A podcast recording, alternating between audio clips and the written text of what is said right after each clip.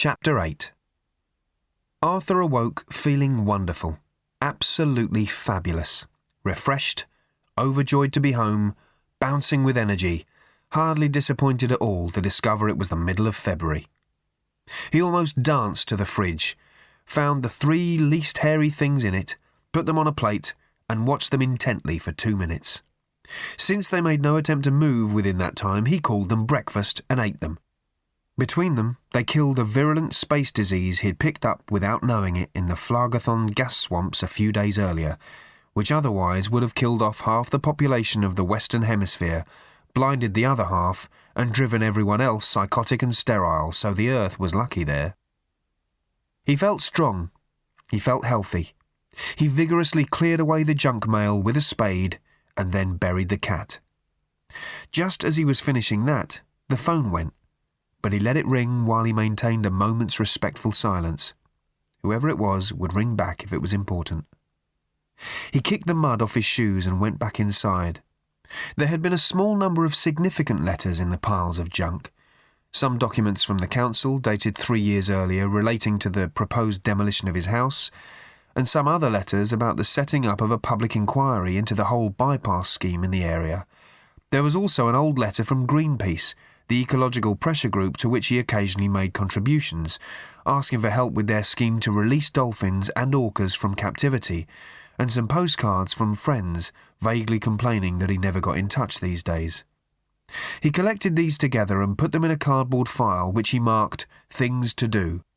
Since he was feeling so vigorous and dynamic that morning, he even added the word urgent. He unpacked his towel and another few odd bits and pieces from the plastic bag he had acquired at the Port Brasta mega market. The slogan on the side was a clever and elaborate pun in lingua centauri, which was completely incomprehensible in any other language and therefore entirely pointless for a duty free shop at a spaceport. The bag also had a hole in it, so he threw it away. He realised with a sudden twinge that something else must have dropped out in the small spacecraft that had brought him to Earth kindly going out of its way to drop him right beside the A303. He had lost his battered and space worn copy of the thing which had helped him find his way across the unbelievable wastes of space he had traversed. He had lost the Hitchhiker's Guide to the Galaxy. Well, he told himself, this time I really won't be needing it again. He had some calls to make. He had decided how to deal with the mass of contradictions his return journey precipitated, which was that he would simply brazen it out. He phoned the BBC and asked to be put through to his department head.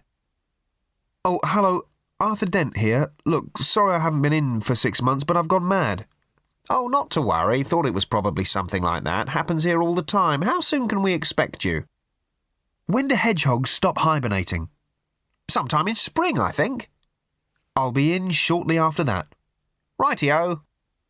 He flipped through the yellow pages and made a short list of numbers to try. Oh, hello, is that the Old Elms Hospital? Yes, I was just phoning to see if I could have a word with Fenella. Uh, Fenella. Good Lord. Silly me, I'll forget my own name next. Um, Fenella, isn't this ridiculous? Patient of yours, dark haired girl, came in last night. I'm afraid we don't have any patients called Fenella. Oh, don't you? I, I meant Fiona. Of course, we, we just call her Fen. I'm sorry, goodbye. Click. Six conversations along these lines began to take their toll on his mood of vigorous dynamic optimism, and he decided that before it deserted him entirely, he would take it down to the pub and parade it a little.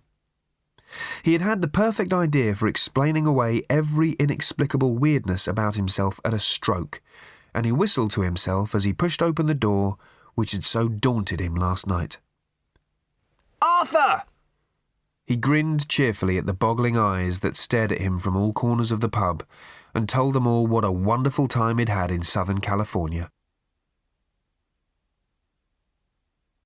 Chapter 9 He accepted another pint and took a pull at it. Of course, I had my own personal alchemist, too. You what? He was getting silly, and he knew it.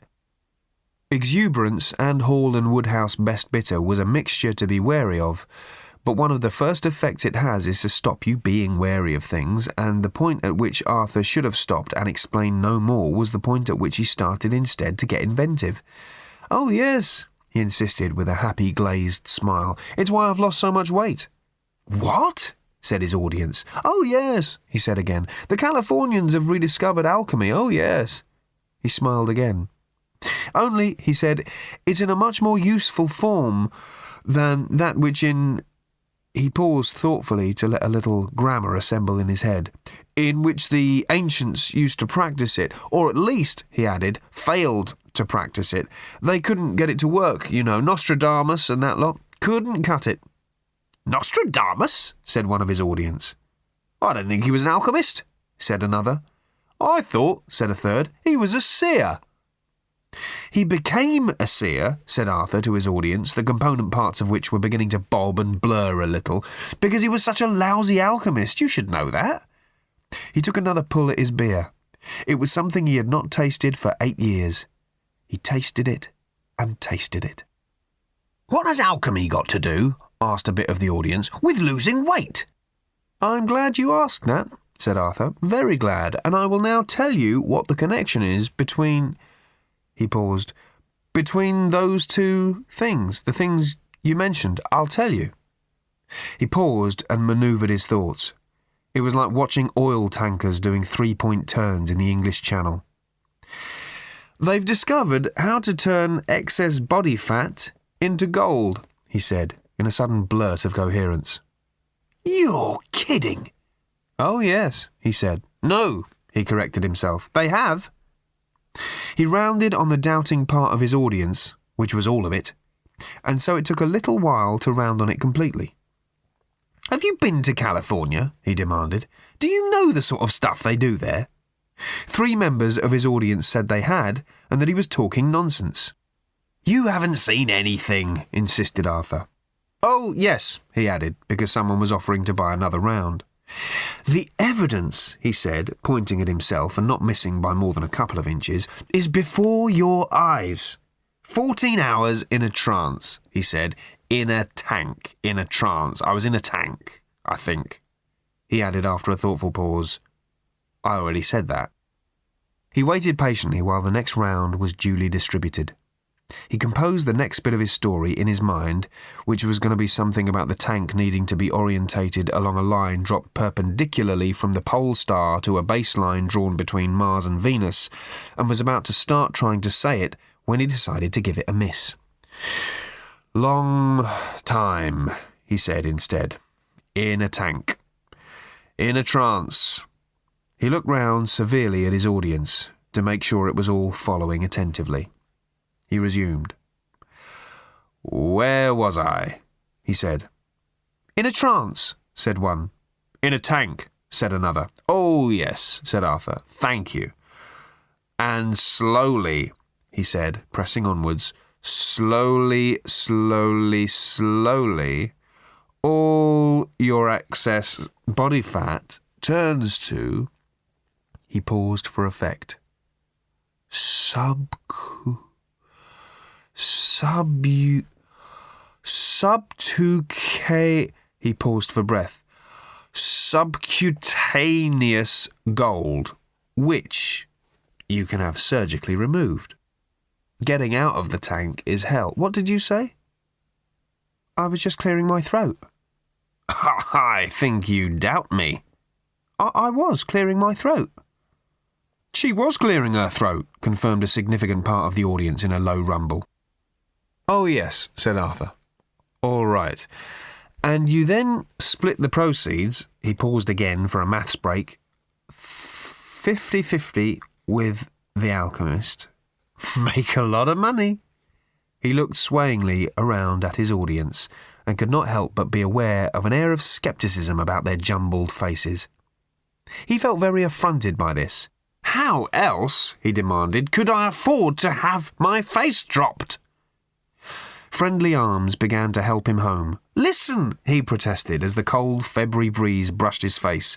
Looking lived in is all the rage in California at the moment. You've got to look as if you've seen the galaxy. Life, I mean. You've got to look as if you've seen life. That's what I got. A face drop. Give me eight years, I said. I hope being 30 doesn't come back into fashion or I've wasted a lot of money. He lapsed into silence for a while as the friendly arms continued to help him along the lane to his house. Got in yesterday, he mumbled. I'm very, very, very happy to be home or somewhere very like it. Jet lag, muttered one of his friends. Long trip from California. Really mucks you up for a couple of days. I don't think he's been there at all, muttered another. I wonder where he has been, and what's happened to him. After a little sleep, Arthur got up and pottered round the house a bit. He felt woozy and a little low, still disoriented by the journey. He wondered how he was going to find Fenny. He sat and looked at the fishbowl. He tapped it again, and despite being full of water and a small yellow babel fish which was gulping its way around rather dejectedly, it still chimed its deep and resonant chime as clearly and mesmerically as before. Someone is trying to thank me, he thought to himself. He wondered who, and for what.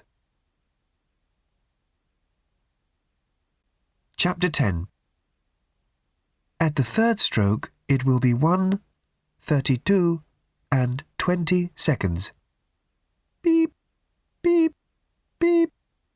Ford Prefect suppressed the little giggle of evil satisfaction, realised that he had no reason to suppress it, and laughed out loud, a wicked laugh. He switched the incoming signal through from the sub Etha Net to the ship's superb hi fi system, and the odd, rather stilted sing song voice spoke out with remarkable clarity round the cabin. At the third stroke, it will be one, thirty-two, and thirty seconds. Beep, beep, beep. He tweaked the volume up just a little, while keeping a careful eye on a rapidly changing table of figures on the ship's computer display. For the length of time he had in mind, the question of power consumption became significant. He didn't want a murder on his conscience. At the third stroke, it will be one, thirty-two, and forty seconds. Beep, beep, beep. He checked around the small ship.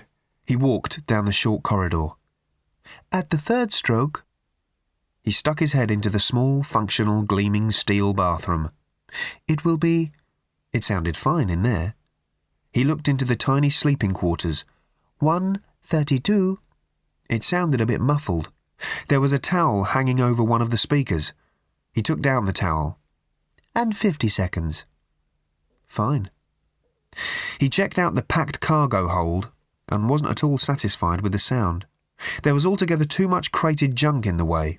He stepped back out and waited for the door to seal.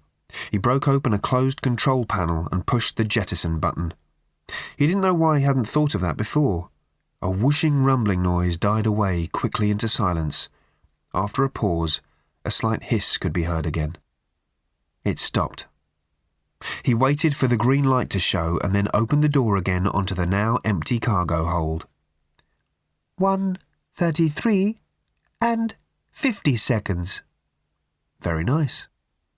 Beep, beep, beep. He then went and had a last thorough examination of the emergency suspended animation chamber, which was where he particularly wanted it to be heard. At the third stroke, it will be one thirty-four precisely.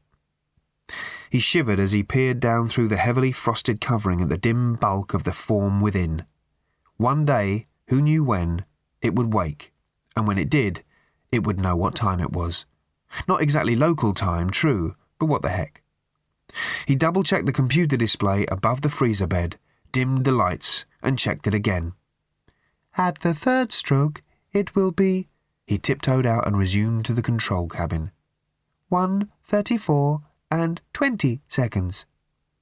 The voice sounded as clear as if he was hearing it over a phone in London, which he wasn't, not by a long way. He gazed out into the inky night. The star the size of a brilliant biscuit crumb he could see in the distance was Zondostina, or as it was known on the world from which the rather stilted sing-song voice was being received, Pleiades Zeta. The bright orange curve that filled over half the visible area was the giant gas planet Sesefras Magna, where the Xaxisian battleships docked, and just rising over its horizon was a small, cool blue moon, Epun. At the third stroke, it will be. For twenty minutes he sat and watched as the gap between the ship and Epun closed, as the ship's computer teased and kneaded the numbers that would bring it into a loop around the little moon, close the loop, and keep it there, orbiting in perpetual obscurity. 159. His original plan had been to close down all external signalling and radiation from the ship, to render it as nearly invisible as possible unless you were actually looking at it, but then he'd had an idea he preferred. It would now emit one single continuous beam, pencil thin, broadcasting the incoming time signal to the planet of the signal's origin, which it would not reach for 400 years, travelling at light speed, but where it would probably cause something of a stir when it did. Beep, beep, beep. He sniggered. He didn't like to think of himself as the sort of person who giggled or sniggered, but he had to admit that he had been giggling and sniggering almost continuously for well over half an hour now. At the third stroke, the ship was now locked almost perfectly into its perpetual orbit round a little known and never visited moon. Almost perfect. One thing only remained. He ran again the computer simulation of the launching of the ship's little escaper buggy, balancing actions, reactions, tangential forces, all the mathematical poetry of motion, and saw that it was good. Before he left, he turned out the lights. As his tiny little cigar tube of an escape craft zipped out on the beginning of its three day journey to the orbiting space station Port Sesefron, it rode for a few seconds a long, pencil thin beam of radiation that was starting out on a longer journey still. At the third stroke, it will be two, thirteen, and fifty seconds. He giggled and sniggered. He would have laughed out loud, but he didn't have room. Beep, beep, beep. Chapter 11 April showers I hate especially. However noncommittally Arthur grunted, the man seemed determined to talk to him. He wondered if he should get up and move to another table, but there didn't seem to be one free in the whole cafeteria. He stirred his coffee fiercely. Bloody April showers. Hate, hate, hate. Arthur stared, frowning, out of the window. A light, sunny spray of rain hung over the motorway. Two months he had been back now. Slipping back into his old life had in fact been laughably easy. People had such extraordinary short memories, including him. Eight years of crazed wanderings round the galaxy now seemed to him not so much like a bad dream as like a film he had videotaped from the TV and now kept in the back of a cupboard without bothering to watch. One effect that still lingered, though, was his joy at being back. Now that the Earth's atmosphere had closed over his head for good, he thought, wrongly, everything within it gave him extraordinary pleasure. Looking at the silvery sparkle of the raindrops, he felt he had to protest. Well, I like them, he said suddenly. And for all the obvious reasons. They're light and refreshing. They sparkle and make you feel good. The man snorted derisively. That's what they all say, he said, and glowered darkly from his corner seat. He was a lorry driver. Arthur knew this because his opening, unprovoked remark had been, I'm a lorry driver. I hate driving in the rain. Ironic, isn't it? Bloody ironic. If there was a sequitur hidden in this remark, Arthur had not been able to divine it and had merely given a little grunt, affable but not encouraging. But the man had not been deterred then and was not deterred now. They all say that about bloody April showers, he said. So bloody nice, so bloody refreshing. Such charming bloody weather. He leaned forward, screwing his face up as if he was going to say something extraordinary about the government. What I want to know is this, he said. If it's going to be nice weather, why, he almost spat, can't it be nice without bloody raining? Arthur gave up he decided to leave his coffee, which was too hot to drink quickly and too nasty to drink cold. Well, there you go, he said, and instead got up himself. Bye. He stopped off at the service station shop, then walked back through the car park, making a point of enjoying the fine play of rain on his face. There was even, he noticed, a hint of a rainbow glistening over the Devon hills. He enjoyed that too.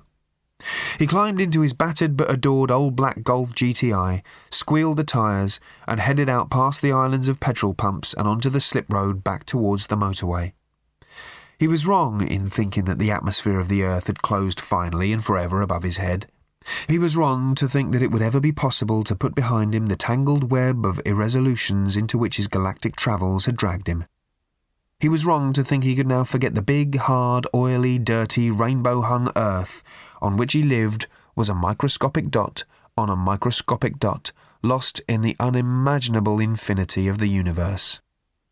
He drove on, humming, being wrong about all these things. The reason he was wrong was standing by the slip road under a small umbrella. His jaw sagged. He sprained his ankle against the brake pedal and skidded so hard he very nearly turned the car over. Fenny! he shouted. Having narrowly avoided hitting her with the actual car, he hit her instead with the car door as he leant across and flung it open at her.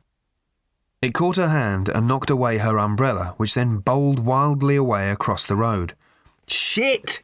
Yelled Arthur as helpfully as he could, leapt out of his own door, narrowly avoided being run down by McKenna's all weather haulage, and watched in horror as it ran down Fenny's umbrella instead. The lorry swept along the motorway and away. The umbrella lay like a recently swatted daddy longlegs, expiring sadly on the ground. Tiny gusts of wind made it twitch a little. He picked it up. Uh, he said. There didn't seem to be a lot of point in offering the thing back to her. How did you know my name? she said. Uh, well, he said. Look, I'll, I'll get you another one. He looked at her and tailed off. She was tallish, with dark hair which fell in waves around a pale and serious face. Standing still, alone, she seemed almost sombre, like a statue to some important but unpopular virtue in a formal garden. She seemed to be looking at something other than what she looked as if she was looking at. But when she smiled, as she did now, it was as if she suddenly arrived from somewhere. Warmth and life flooded into her face, an impossibly graceful movement into her body. The effect was very disconcerting, and it disconcerted Arthur like hell. She grinned, tossed her bag into the back, and swiveled herself into the front seat. Don't worry about the umbrella, she said to him as she climbed in. It was my brother's, and he can't have liked it or he wouldn't have given it to me. She laughed and pulled on her seatbelt. You're not a friend of my brother's, are you? No. Her voice was the only part of her which didn't say good. Her physical presence there in the car, his car, was quite extraordinary to Arthur. He felt, as he let the car pull slowly away, that he could hardly think or breathe, and hoped that neither of these functions were vital to his driving or they were in trouble. So, what he had experienced in the other car, her brother's car, the night he had returned exhausted and bewildered from his nightmare years in the stars, had not been the unbalance of the moment, or, if it had been, he was at least twice as unbalanced now, and quite liable to fall off whatever it is that well balanced people are supposed to be balancing on. So, he said, hoping to kick the conversation off to an exciting start. He was meant to pick me up, my brother, but phoned to say he couldn't make it. I asked about buses, but the man started to look at a calendar rather than a timetable, so I decided to hitch. So. So. So here I am. And what I would like to know is how you know my name. Perhaps we ought to first sort out, said Arthur, looking back over his shoulder as he eased his car into the motorway traffic, where I'm taking you. Very close, he hoped, or a long way. Close would mean she lived near him, a long way would mean he could drive her there. I'd like to go to Taunton, she said, please, if that's all right. It's not far. You can drop me at. You live in Taunton? he said, hoping that he'd managed to sound merely curious rather than ecstatic. Taunton was wonderfully close to him. He could. No, London, she said. There's a train in just under an hour. It was the worst thing possible. Taunton was only minutes away up the motorway. He wondered what to do, and while he was wondering, with horror heard himself saying, Oh, I can take you to London. Let me take you to London. Bungling idiot. Why on earth had he said let in that stupid way? He was behaving like a twelve year old. She looked at him severely. Are you going to London? she asked. I wasn't, he said, but, uh. Bungling idiot. It's very kind of you, she said, but really, no, I like to go by train. And suddenly she was gone. Or rather, that part of her which brought her to life was gone. She looked rather distantly out of the window and hummed lightly to herself. He couldn't believe it. Thirty seconds into the conversation, and already he had blown it. Grown men, he told himself in flat contradiction of centuries of accumulated evidence about the way grown men behave, do not behave like this. Taunton, five miles, said the signpost. He gripped the steering wheel so tightly the car wobbled. He was going to have to do something dramatic. Fenny, he said. She glanced round sharply at him. You still haven't told me how. Listen, said Arthur. I will tell you, though the story is rather strange, very strange. She was still looking at him, but said nothing. Listen. You said that? Did I? Oh, well, there are things I must talk to you about, and things I must tell you. A story I must tell you which would. He was thrashing about. He wanted something along the lines of thy knotted and combined locks to part, and each particular hair to stand on end like quills upon the fretful porpentine, but didn't think he could carry it off, and didn't like the hedgehog reference. Which would take more than five miles, he settled for in the end, rather lamely, he was afraid. Well, just supposing, he said, just supposing, he didn't know what was coming next, so he thought he'd just sit back and listen, that there was some extraordinary way in which you were very important to me, and that, though you didn't know it, I was very important to you. But it all went for nothing because we only had five miles, and I was a stupid idiot knowing how to say something very important to someone I've only just met, and not crash into lorries at the same time. What would you say, he paused helplessly, and looked at her, I should do? Watch the road, she yelped. Shit! He narrowly avoided careering into the side of a hundred Italian washing machines in a German lorry. I think, she said with a momentary sigh of relief, you should buy me a drink before my train goes. Chapter 12 There is, for some reason, something especially grim about pubs near stations, a very particular kind of grubbiness a special kind of pallor to the pork pies. Worse than the pork pies, though, are the sandwiches. There is a feeling which persists in England that making a sandwich interesting, attractive, or in any way pleasant to eat is something sinful that only foreigners do. Make 'em dry is the instruction buried somewhere in the collective national consciousness. Make 'em rubbery. If you have to keep the buggers fresh, do it by washing 'em once a week. It is by eating sandwiches in pubs on Saturday lunchtimes that the British seek to atone for whatever their national sins have been. They're not altogether clear what those sins are, and don't want to know either. Sins are not the sort of things one wants to know about. But whatever sins there are, are amply atoned for by the sandwiches they make themselves eat. If there is anything worse than the sandwiches, it is the sausages which sit next to them joyless tubes, full of gristle, floating in a sea of something hot and sad, stuck with a plastic pin in the shape of a chef's hat. A memorial, one feels, for some chef who hated the world and died, forgotten and alone, among his cats on a back stair in Stepney. The sausages are for the ones who know what their sins are and wish to atone for something specific. There must be somewhere better, said Arthur. No time, said Fenny, glancing at her watch. My train leaves in half an hour. They sat at a small, wobbly table. On it were some dirty glasses and some soggy beer mats with jokes printed on them. Arthur got Fenny a tomato juice and himself a pint of yellow water with gas in it, and a couple of sausages. He didn't know why. He bought them for something to do while the gas settled in his glass. The barman dunked Arthur's change in a pool of beer on the bar, for which Arthur thanked him. All right, said Fenny, glancing at her watch. Tell me what it is you have to tell me. She sounded, as well she might, extremely sceptical, and Arthur's heart sank.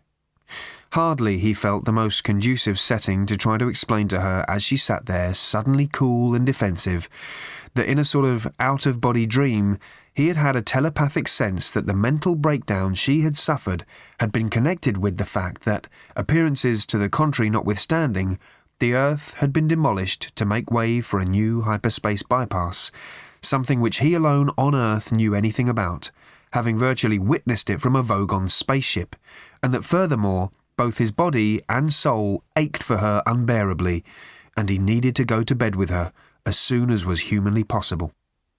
Fenny, he started. I wonder if you'd like to buy some tickets for our raffle. It's just a little one. He glanced up sharply. To raise money for Angie, who's retiring. What? And needs a kidney machine. He was being leant over by a rather stiffly slim middle aged woman with a prim knitted suit and a prim little perm and a prim little smile that probably got licked by prim little dogs a lot. She was holding out a small book of cloakroom tickets and a collecting tin. Only ten pence each, she said. So you could probably even buy two without breaking the bank. She gave a tinkly little laugh and then a curiously long sigh, saying, without breaking the bank, had obviously given her more pleasure than anything since some GIs had been billeted on her in the war. Uh, yes, all right, said Arthur, hurriedly digging in his pocket and producing a couple of coins. With infuriating slowness and prim theatricality, as if there was such a thing, the woman tore off two tickets and handed them to Arthur. I do hope you win, she said with a smile that suddenly snapped together like a piece of advanced origami. The prizes are so nice. Yes, thank you, said Arthur, pocketing the tickets rather brusquely and glancing at his watch. He turned towards Fenny. So did the woman with the raffle tickets. About you, young lady? she said. It's for Angie's kidney machine. She's retiring, you see, yes? She hoisted the little smile even further up her face. She would have to stop and let it go soon, or the skin would surely split. Uh, look, here you are, said Arthur, and pushed a fifty pence piece at her in the hope that that would see her off.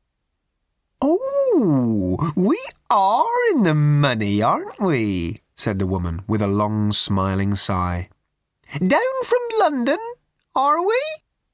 Arthur wished she wouldn't talk so bloody slowly. No, that's all right, really, he said with a wave of his hand, and she started with an awful deliberation to peel off five tickets one by one. Oh, but you must have your tickets, insisted the woman, or you won't be able to claim your prize. They're very nice prizes, you know, very suitable. Arthur snatched the tickets and said thank you as sharply as he could. The woman turned to Fenny once again. And now, what about. No! Arthur nearly yelled. These are for her, he explained, brandishing the five new tickets. Oh, I see. How nice. She smiled sickeningly at both of them. Well, I. I do hope you. Yes, snapped Arthur. Thank you. The woman finally departed to the table next to theirs. Arthur turned desperately to Fenny and was relieved to see that she was rocking with silent laughter. He sighed and smiled. Where were we? You were calling me Fenny, and I was about to ask you not to.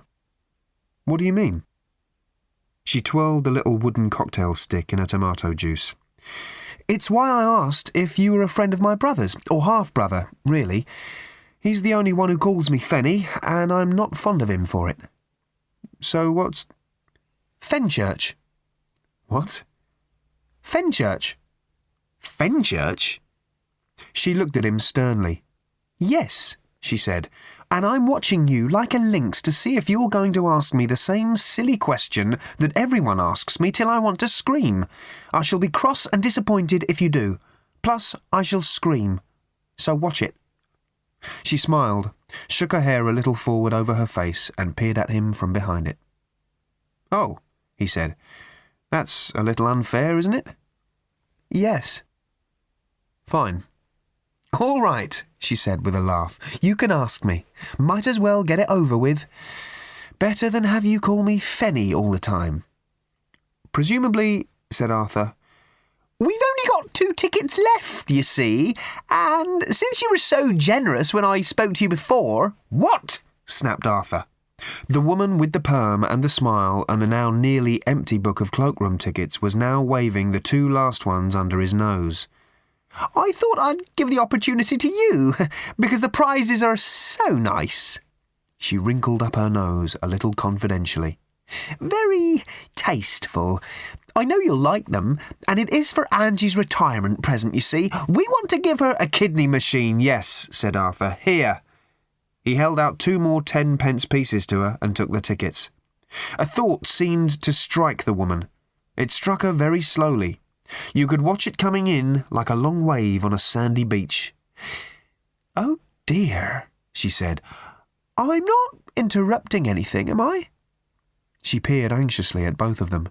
No, no, it's fine, said Arthur. Everything that could possibly be fine, he insisted, is fine. Thank you, he added.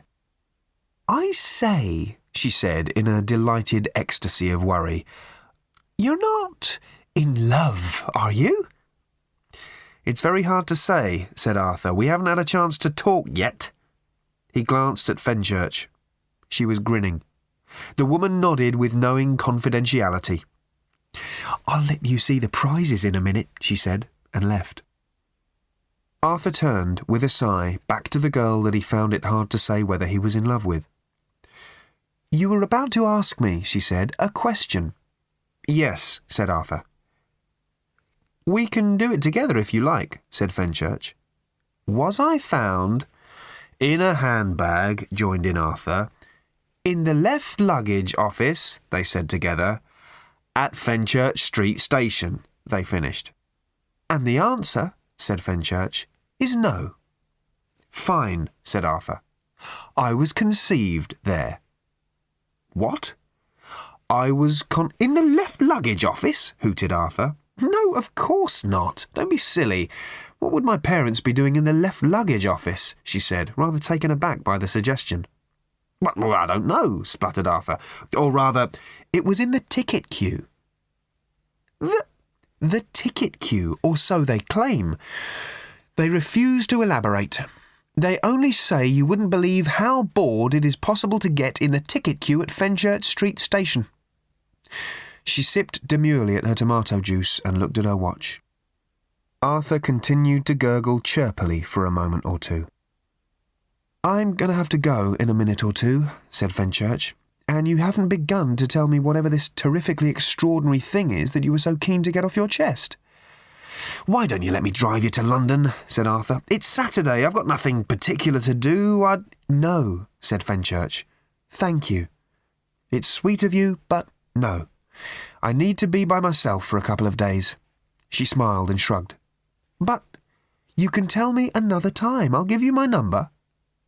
Arthur's heart went boom boom churn churn as she scribbled seven figures in pencil on a scrap of paper and handed it to him.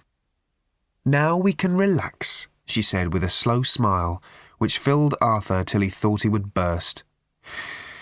Fenchurch, he said, enjoying the name as he said it. I. A box, said a trailing voice, of cherry brandy liqueurs, and also, and I know you'll like this, a gramophone record of Scottish bagpipe music. Yes, thank you, very nice, insisted Arthur. I just thought I'd let you have a look at 'em, said the permed woman, as you're down from London. She was holding them out proudly for Arthur to see. He could see that they were indeed a box of cherry brandy liqueurs and a record of bagpipe music. That was what they were. I'll let you have your drink in peace now, she said, patting Arthur lightly on his seething shoulder. But I knew you'd like to see. Arthur re engaged his eyes with Fenchurch's once again, and suddenly was at a loss for something to say. A moment had come and gone between the two of them, but the whole rhythm of it had been wrecked by that stupid, blasted woman. Don't worry, said Fenchurch, looking at him steadily from over the top of her glass. We will talk again. She took a sip. Perhaps, she added, it wouldn't have gone so well if it wasn't for her. She gave a wry smile and dropped her hair forward over her face again. It was perfectly true. He had to admit it was perfectly true. Chapter 13 That night, at home, as he was prancing round the house pretending to be tripping through cornfields in slow motion and continually exploding with sudden laughter, Arthur thought he could even bear to listen to the album of bagpipe music he had won. It was eight o'clock, and he decided he would make himself, force himself, to listen to the whole record before he phoned her. Maybe he should even leave it till tomorrow. That would be the cool thing to do. Or next week sometime. Nope, no games. He wanted her and didn't care who knew it. He definitely and absolutely wanted her. Adored her. Longed for her. Wanted to do more things than there were names for with her. He actually caught himself saying things like yippee as he pranced ridiculously round the house. Her eyes, her hair, her voice, everything. He stopped. He would put on the record of bagpipe music. Then he would call her. Would he perhaps call her first? No, what he would do was this. He would put on the record of bagpipe music, he would listen to it, every last banshee wail of it, then he would call her. That was the correct order. That was what he would do. He was worried about touching things in case they blew up when he did so. He picked up the record. It failed to blow up. He slipped it out of its cover. He opened the record player. He turned on the amp. They both survived. He giggled foolishly as he lowered the stylus onto the disc. He sat and listened solemnly to A Scottish Soldier. He listened to Amazing Grace. He listened to something about some glen or other. He thought about his miraculous lunchtime. They had just been on the point of leaving when they were distracted by an awful outbreak of yoo-hooing.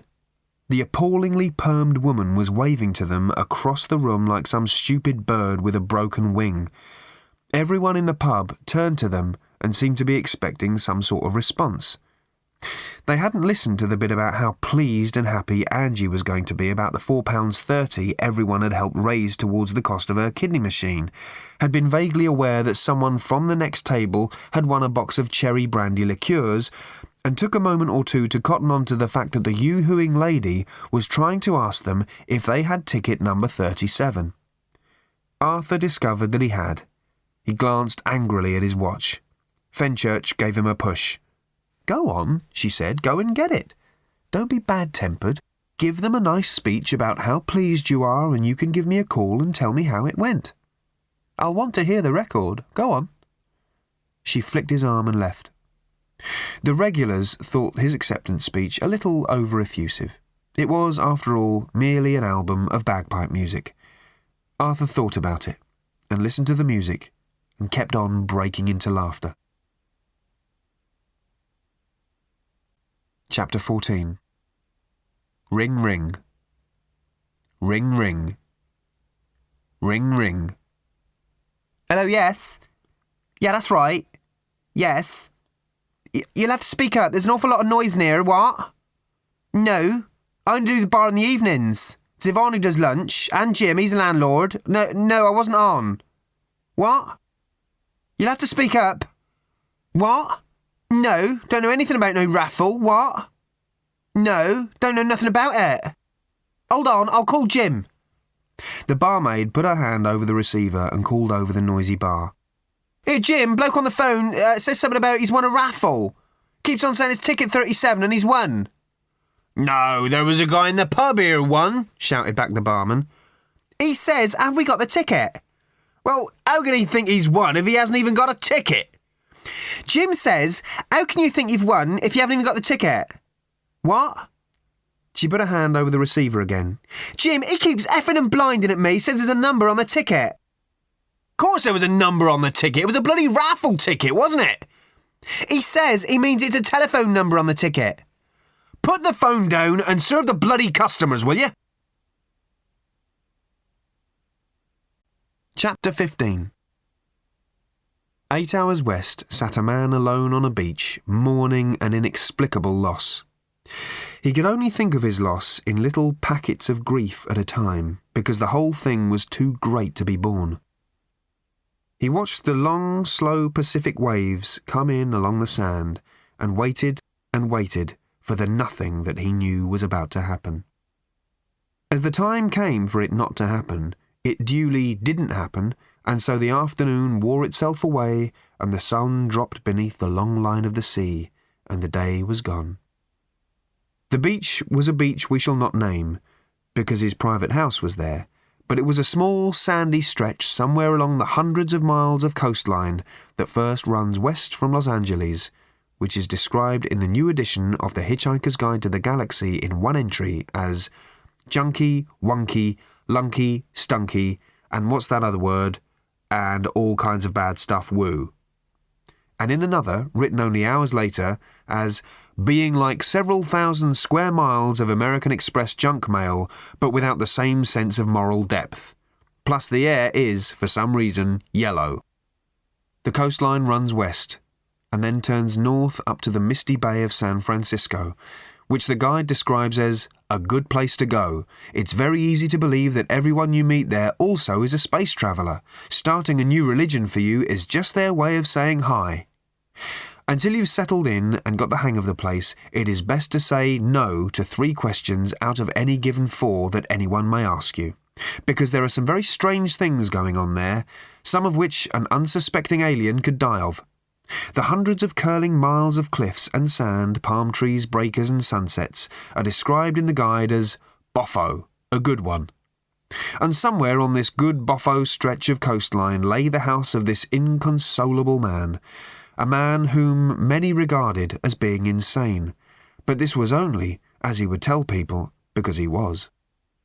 One of the many, many reasons why people thought him insane was because of the peculiarity of his house, which, even in a land where most people's houses were peculiar in one way or another, was quite extreme in its peculiarness.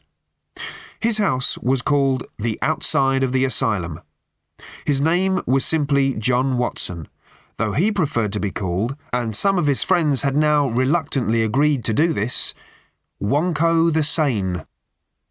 In his house were a number of strange things, including a grey glass bowl with eight words engraved upon it. We can talk of him much later on. This is just an interlude to watch the sun go down and to say that he was there watching it. He had lost everything he cared for and was now simply waiting for the end of the world, little realizing that it had already been and gone. Chapter 16 after a disgusting Sunday spent emptying rubbish bins behind a pub in Taunton and finding nothing, no raffle ticket, no telephone number, Arthur tried everything he could to find Fenchurch, and the more things he tried, the more weeks passed. He raged and railed against himself, against fate, against the world and its weather. He even, in his sorrow and his fury, went and sat in the motorway service station cafeteria where he'd been just before he met her. It's the drizzle that makes me particularly morose. Please shut up about the drizzle, snapped Arthur. I would shut up if it would shut up drizzling. Look, but I'll tell you what it will do when it shuts up drizzling, shall I? No. Blatter. What? It will blatter. Arthur stared over the rim of his coffee cup at the grisly outside world. It was a completely pointless place to be, he realised, and he had been driven there by superstition rather than logic. However, as if to bait him with the knowledge that such coincidences could in fact happen, fate had chosen to reunite him with the lorry driver he had encountered there last time. The more he tried to ignore him, the more he found himself being dragged back into the gravitic whirlpool of the man's exasperating conversation. I think, said Arthur vaguely, cursing himself for even bothering to say this, that it's easing off. Ha! Arthur just shrugged. He should go. That's what he should do. He should just go. It never stops raining, ranted the lorry driver. He thumped the table, spilt his tea, and actually, for a moment, appeared to be steaming. You can't just walk off without responding to a remark like that. Of course it stops raining, said Arthur. It was hardly an elegant refutation, but it had to be said. It rains all the time, raved the man, thumping the table again, in time to the words. Arthur shook his head. Stupid to say it rains all the time, he said. The man's eyebrows shot up, affronted. Stupid? Why is it stupid? Why is it stupid to say it rains all the time if it rains the whole time? Didn't rain yesterday. Did in Darlington. Arthur paused warily. You going to ask me where I was yesterday? asked the man. Eh? No, said Arthur. But I expect you can guess. Do you? Begins with a D. Does it? And it was pissing down there, I can tell you. Oh, you don't want to sit down, mate, said a passing stranger in overalls to Arthur cheerily. That's Thundercloud Corner, that is. Reserved special for old raindrops keep falling on me head here. There's one reserved in every motorway cafe between here and sunny Denmark. Steer clear is my advice. It's what we all do. How's it going, Rob? Keeping busy? Got your wet weather tyres on? he breezed by and went to tell a joke about Britt Ekland to someone at a nearby table. See, none of them bastards take me seriously, said Rob McKenna. But, he added darkly, leaning forward and screwing up his eyes, they all know it's true. Arthur frowned. Like my wife, hissed the sole owner and driver of McKenna's all weather haulage. She says it's nonsense, and I make a fuss and complain about nothing. But he paused dramatically and darted out dangerous looks from his eyes. She always brings the washing in when I phone to say I'm on my way home. He brandished his coffee spoon. What do you make of that? Well, I have a book he went on. I have a book, a diary, kept it for 15 years, shows every single place I've ever been, every day. And also what the weather was like. And it was uniformly, he snarled, horrible. All over England, Scotland, Wales, I've been, all round the continent, Italy, Germany, back and forth to Denmark been to Yugoslavia. It's all marked in and charted. Even when I went to visit my brother, he added, in Seattle. Well, said Arthur, getting up to leave at last, perhaps you'd better show it to someone. I will, said Rob McKenna. And he did. Chapter 17 Misery Dejection more misery and more dejection. He needed a project, and he gave himself one. He would find where his cave had been. On prehistoric Earth, he had lived in a cave. Not a nice cave, a lousy cave, but. There was no but. It had been a totally lousy cave, and he had hated it. But he had lived in it for five years, which made it home of some kind, and a person likes to keep track of his homes. Arthur Dent was such a person, and so he went to Exeter to buy a computer. That was what he really wanted, of course, a computer. But he felt he ought to have some serious purpose in mind before he simply went and lashed out a lot of readies on what people might otherwise mistake as being just a thing to play with. So that was his serious purpose to pinpoint the exact location of a cave on prehistoric Earth. He explained this to the man in the shop. Uh, why? said the man in the shop. This was a tricky one. OK, skip that, said the man in the shop. How? Well, I was hoping you could help me with that. The man sighed and his shoulders dropped. Have you much experience of computers? Arthur wondered whether to mention Eddie, the shipboard computer on the Heart of Gold, who could have done the job in a second, or Deep Thought, or. But decided he wouldn't. No, he said. Looks like a fun afternoon, said the man in the shop. But he said it only to himself. Arthur bought the apple anyway. Over a few days, he also acquired some astronomical software, plotted the movements of stars, drew rough little diagrams of how he seemed to remember the stars to have been in the sky when he looked up out of his cave at night, and worked away busily at it for weeks cheerfully putting off the conclusion he knew he would inevitably have to come to, which was that the whole project was completely ludicrous. Rough drawings from memory were futile. He didn't even know how long it had been, beyond Ford Prefect's rough guess at the time that it was a couple of million years, and he simply didn't have the maths. Still, in the end, he worked out a method which would at least produce a result. He decided not to mind the fact that with the extraordinary jumble of rules of thumb, wild approximations, and arcane guesswork he was using, he would be lucky to hit the right galaxy. He just went ahead and got a result. He would call it the right result. Who would know? As it happened, through the myriad and unfathomable chances of fate, he got it exactly right, though he, of course, would never know that. He just went up to London and knocked on the appropriate door. Oh, I thought you were going to phone me first. Arthur gaped in astonishment. You can only come in for a few minutes, said Fenchurch. I'm just going out.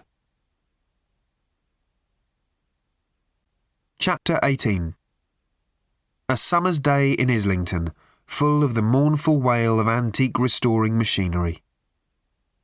Fenchurch was unavoidably busy for the afternoon, so Arthur wandered in a blissed out haze and looked at all the shops which, in Islington, are quite a useful bunch, as anyone who regularly needs old woodworking tools, Boer War helmets, drag, office furniture, or fish will readily confirm. The sun beat down over the roof gardens. It beat on architects and plumbers. It beat on barristers and burglars. It beat on pizzas. It beat on estate agents' particulars. It beat on Arthur as he went into a restored furniture shop. It's an interesting building, said the proprietor cheerfully. There's a cellar with a secret passage which connects with a nearby pub. It was built for the Prince Regent, apparently, so he could make his escape when he needed to. You mean in case anybody might catch him buying stripped pine furniture? said Arthur. No, said the proprietor, not for that reason. You'll have to excuse me, said Arthur. I'm terribly happy. I see. He wandered hazily on and found himself outside the offices of Greenpeace. He remembered the contents of his file marked Things to Do Urgent, which he hadn't opened again in the meantime. He marched in with a cheery smile and said he'd come to give them some money to help free the dolphins. Very funny, they told him. Go away. This wasn't quite the response he had expected, so he tried again. This time they got quite angry with him, so he just left some money anyway and went back out into the sunshine. Just after six, he returned to Fenchurch's house in the alleyway, clutching a bottle of champagne. Hold this, she said, shoved a stout rope in his hand, and disappeared inside through the large white wooden doors from which dangled a fat padlock off a black iron bar. The house was a small converted stable in a light industrial alleyway behind the derelict Royal Agriculture Hall of Islington. As well as its large stable doors, it also had a normal looking front door of smartly glazed panelled wood with a black dolphin door knocker. The one odd thing about this door was its doorstep, which was nine feet high, since the door was set into the upper of the two floors and presumably had been originally used to haul in hay for hungry horses. An old pulley jutted out of the brickwork above the doorway, and it was over this that the rope Arthur was holding was slung. The other end of the rope held a suspended cello. The door opened above his head. OK, said Fenchurch. Pull on the rope, steady the cello, pass it up to me. He pulled on the rope. He steadied the cello. I can't pull on the rope again, he said, without letting go of the cello. Fenchurch leant down. I'm steadying the cello, she said. You pull on the rope. The cello eased up level with the doorway, swinging slightly, and Fenchurch manoeuvred it inside. Come on up yourself, she called down. Arthur picked up his bag of goodies and went in through the stable doors, tingling. The bottom room, which he had seen briefly before, was pretty rough and full of junk. A large old cast iron mangle stood there. A surprising number of kitchen sinks were piled in a corner. There was also, Arthur was momentarily alarmed to see, a pram, but it was very old and uncomplicatedly full of books. The floor was old stained concrete, excitingly cracked. And this was the measure of Arthur's mood as he started up the rickety wooden steps in the far corner. Even a cracked concrete floor seemed to him an almost unbearably sensual thing.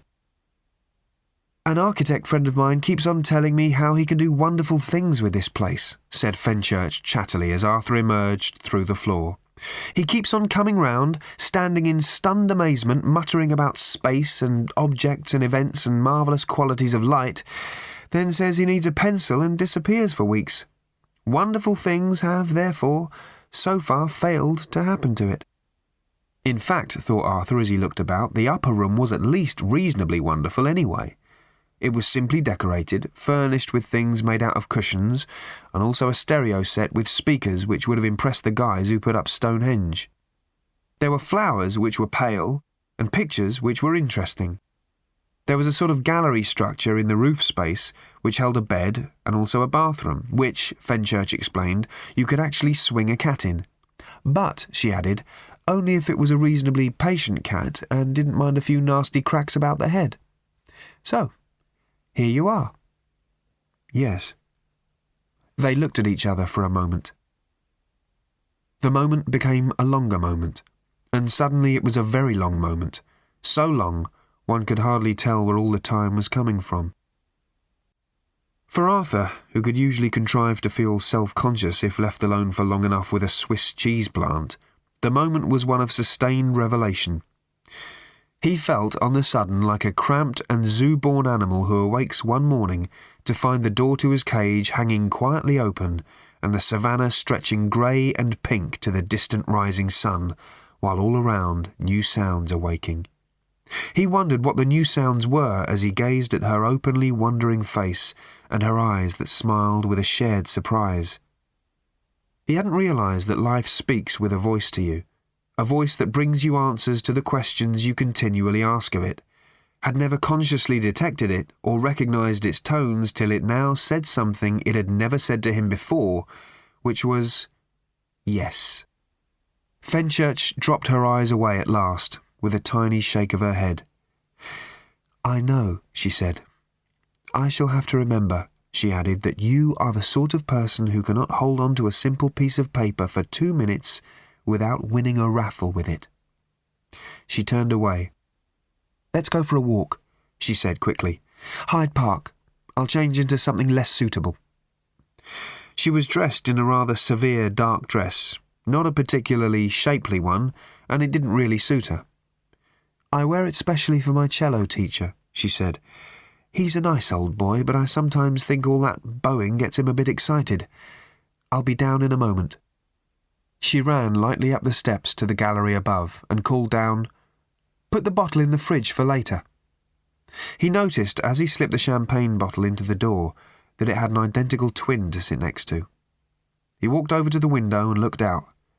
He turned and started to look at her records. From above, he heard the rustle of her dress fall to the ground. He talked to himself about the sort of person he was.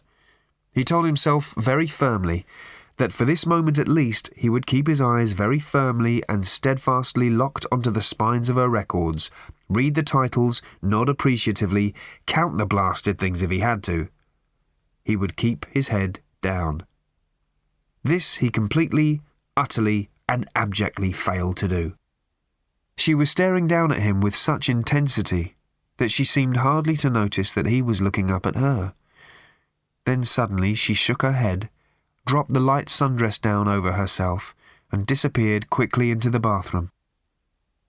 She emerged a moment later, all smiles and with a sun hat, and came tripping down the steps with extraordinary lightness. It was a strange kind of dancing motion she had. She saw that he noticed it and put her head slightly on one side. Like it? she said. You look gorgeous, he said simply, because she did. Hmm, she said, as if he hadn't really answered her question. She closed the upstairs front door, which had stood open all this time, and looked around the little room to see that it was all in a fit state to be left on its own for a while. Arthur's eyes followed hers around, and while he was looking in the other direction, she slipped something out of a drawer and into the canvas bag she was carrying. Arthur looked back at her. Ready? Did you know, she said with a slightly puzzled smile, that there's something wrong with me. Her directness caught Arthur unprepared.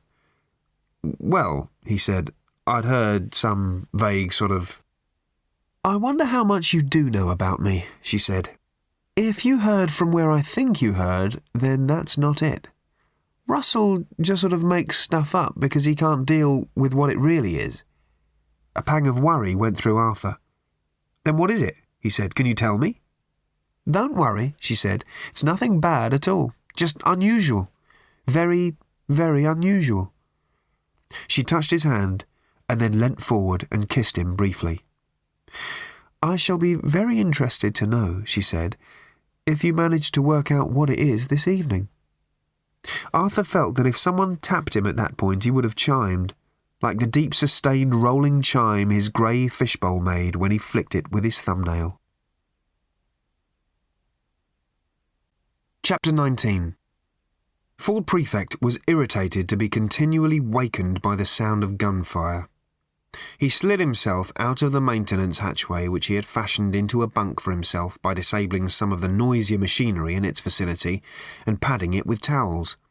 He slung himself down the access ladder and prowled the corridors moodily. They were claustrophobic and ill lit, and what light there was was continually flickering and dimming as power surged this way and that through the ship, causing heavy vibrations and rasping humming noises. That wasn't it, though.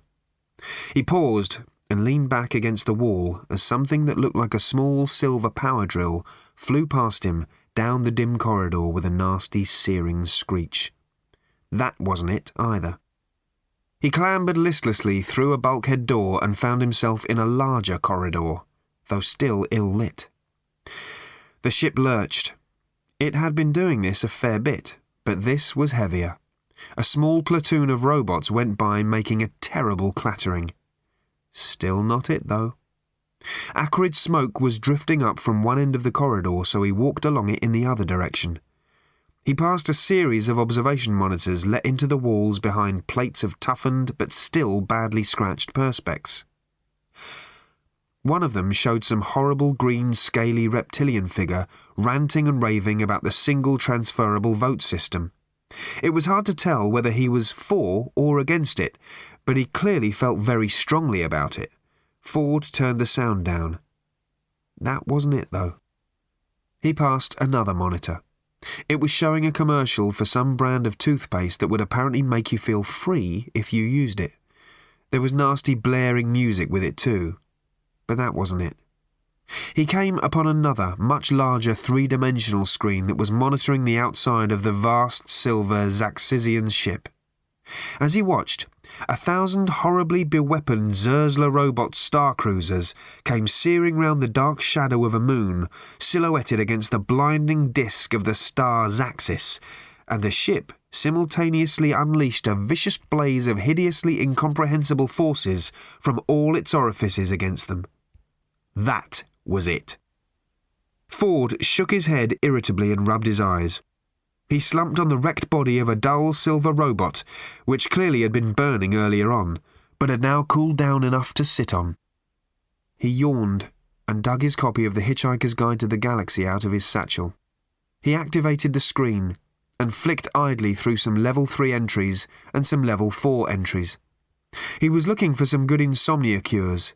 He found rest, which was what he reckoned he needed. He found rest and recuperation and was about to pass on when he suddenly had a better idea. He looked up at the monitor screen. The battle was raging more fiercely every second and the noise was appalling.